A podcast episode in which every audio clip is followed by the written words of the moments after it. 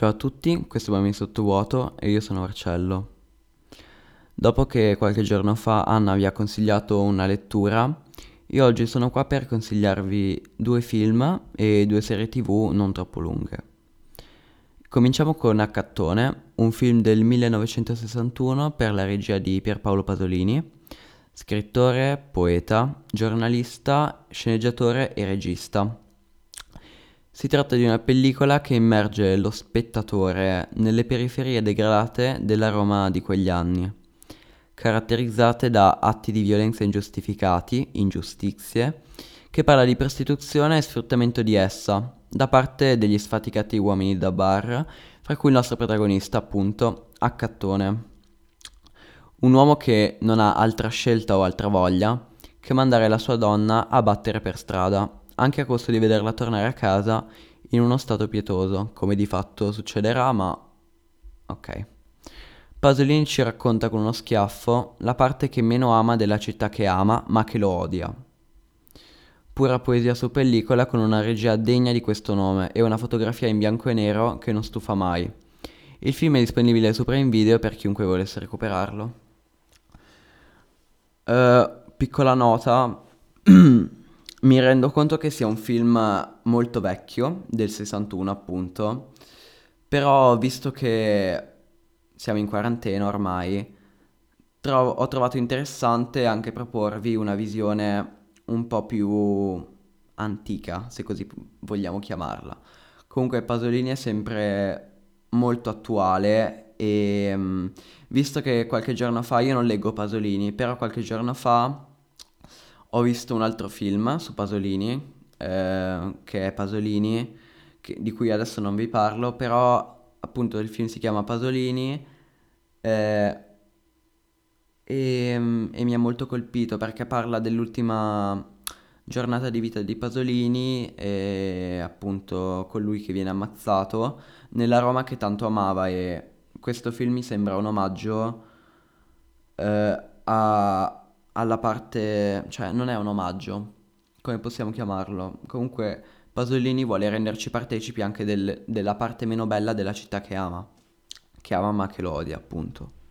Il secondo film che vi propongo lo potete invece trovare su Netflix e si tratta di una pellicola del 2017 per la regia di Bong Joon-ho. Per capirci è anche lo stesso regista che ha realizzato Parasite, il film, il film uscito quest'anno, l'anno scorso non mi ricordo. E sto parlando di Okja, un road movie che racconta le vicende di una ragazzina che alleva un super maiale, ultimo frutto prelibato dell'industria della carne, un esperimento da miliardi di dollari che si stima possa sopperire alla fame nel mondo e, inquinamen- e, inquina- e inquinare meno dei bovini.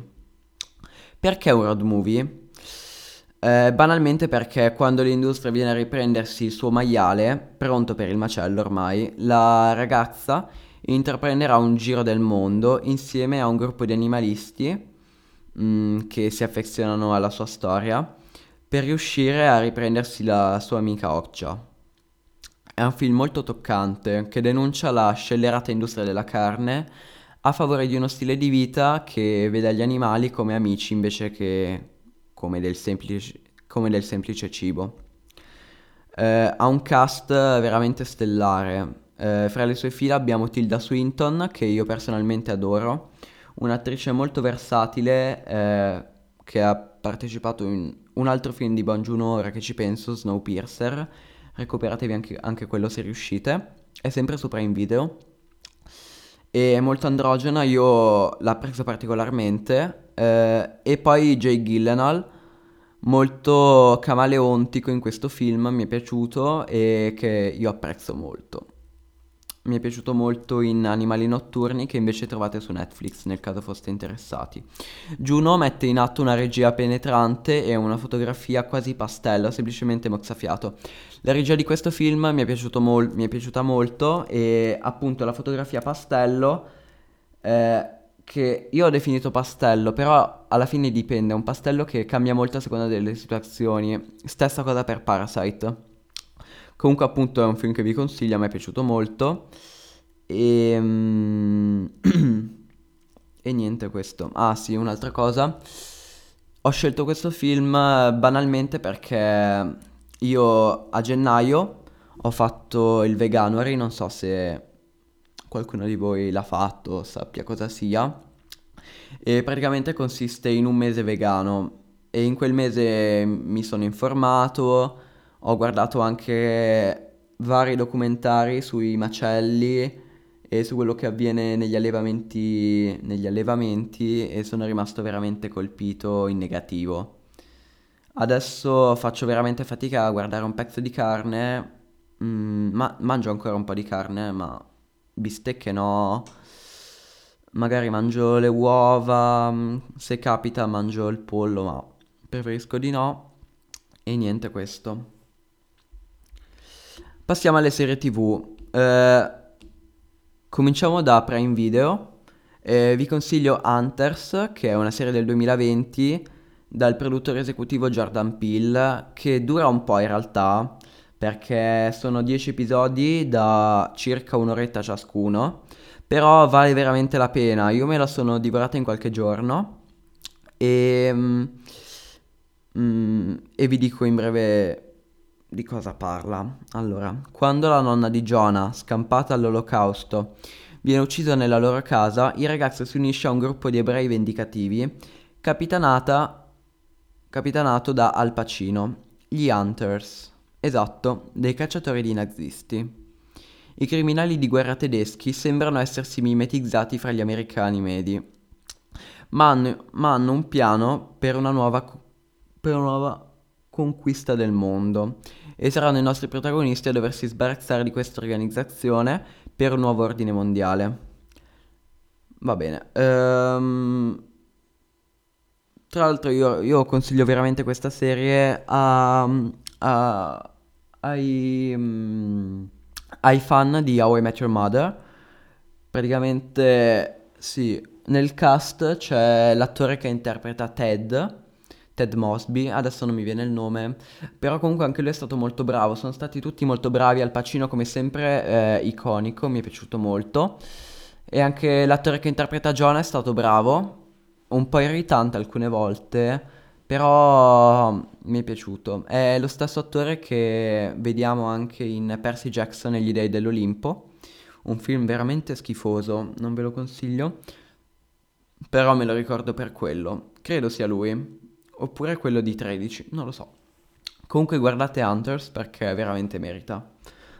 Passiamo invece a una serie Netflix che è Afterlife, una serie del 2019 che ha per protagonista il comico eh, Ricky Gervais. Non so se qualcuno di voi lo conosce, è uno stand-up comedian abbastanza controverso che però a me piace molto e um, io, vi consiglio questa serie al di là che vi piaccia o meno Gervais perché è veramente una bella serie, adesso vi dico. Dopo la morte della moglie, Tony, Ricky Gervais, si trova eh, con una lista per continuare la sua vita, che si scontra col suo lato più burbero. La serie è metafora di una dolorosa elaborazione del lutto, con profonde tinte di black humor e cinismo.